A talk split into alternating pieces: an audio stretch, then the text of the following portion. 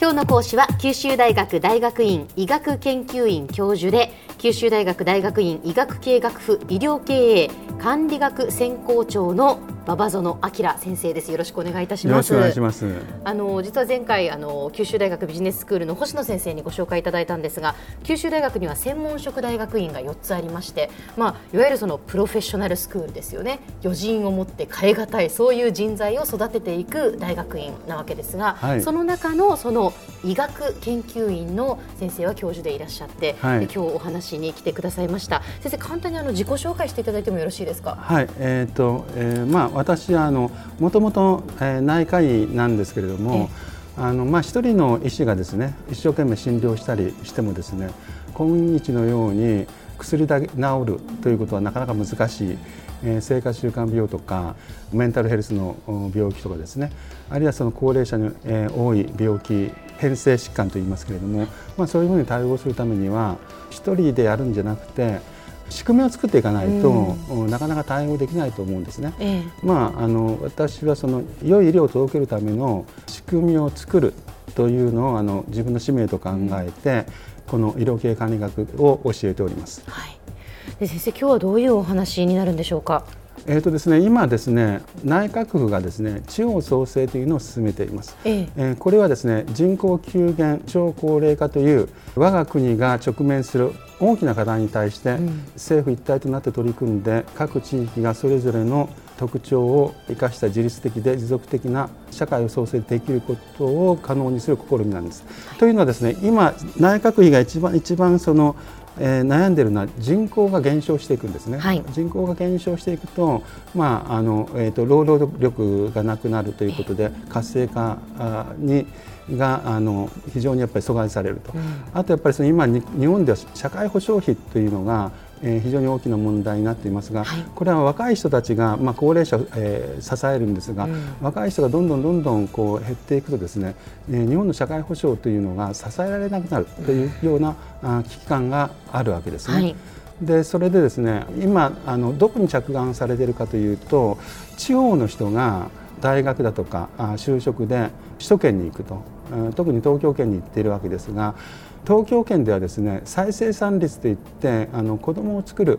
確率というのは非常に低くなるんですね。でそこで高齢になるまで進むとですね将来の社会保障費というのがかかると、でそれでその地方でですねその職業の場を保障して、そこで仕事をして子どもを産み育てると。えー、そういうことができるとその人口減にも歯止めがかかるしそれから社会保障費の問題も、うん、まあ、かなり軽減できるんじゃないかというふうにまあ考えているわけですね。え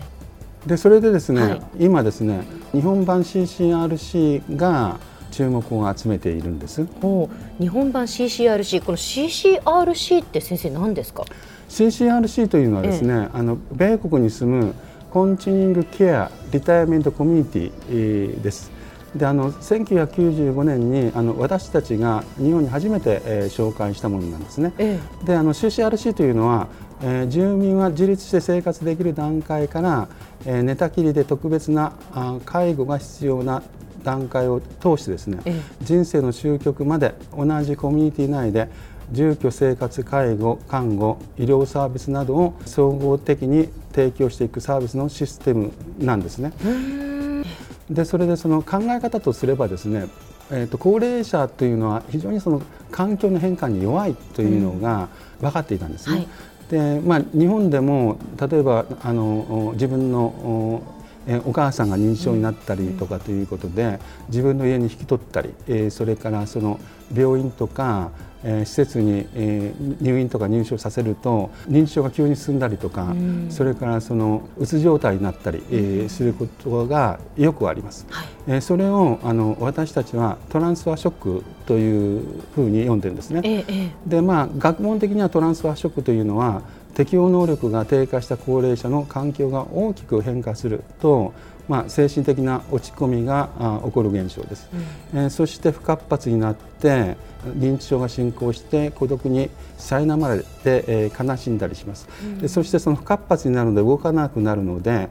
いろんな機能というのが落ちてきます。歩く機能だとかですね、でそれはですね自立している時から同じ場所でケアする CCRC ではですねそうなることを見越して環境を変えなくて済むように、えー、設計されているので、うん、えー、トランス発色は起こらないわけです。なるほど。それが CCRC なんですね。そはい、でそれをじゃあ日本版っていうことで持ってきて、で今それが注目を集めていると。そうですね。はい、日本ではちょっとでも障害があるとなかなか自立支援をしてもらえないですね。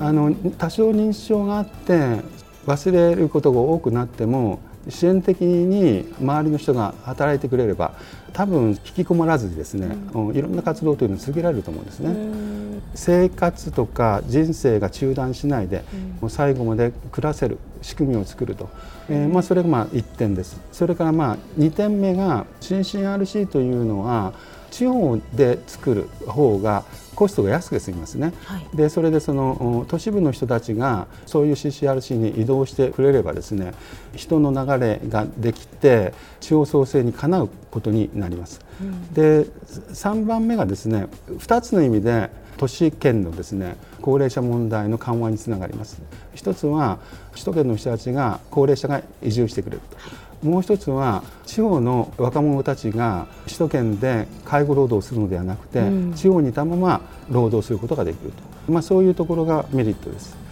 でまあ、あと、えー、コンパクトシティというような考え方も日本版 CCRC にあって、ええ、高齢者が点々と点在するとですねそのケアに交通費だけも非常にお金がかかりますよね。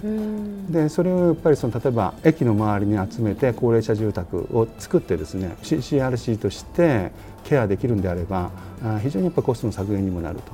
えー、まあ、そういうこともですねその首都圏だけじゃなくて地域の問題解決にも貢献できるんじゃないかというふうにまあ考えられています。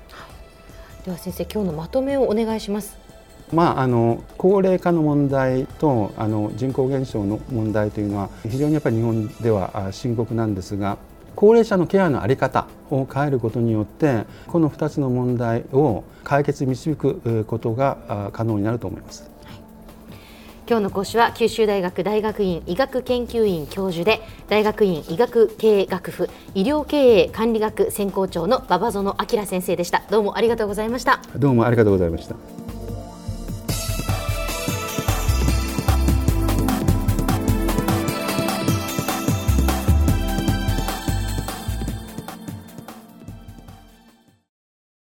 ゾクゾクグイグイメラメラつながる。ゾワゾワ。ハラハラ。メキメキ。つながる。ズキズキ。モワモワホカホカつながる。キリキリ。ザワザワ。キュンキュン。ガンガン。ワクワク。ウズウズドキドキ。ルンルン。バクバク。九州人のいろんな気持ちつなげます。九州から輝こう。キラキラつながる。 QTnet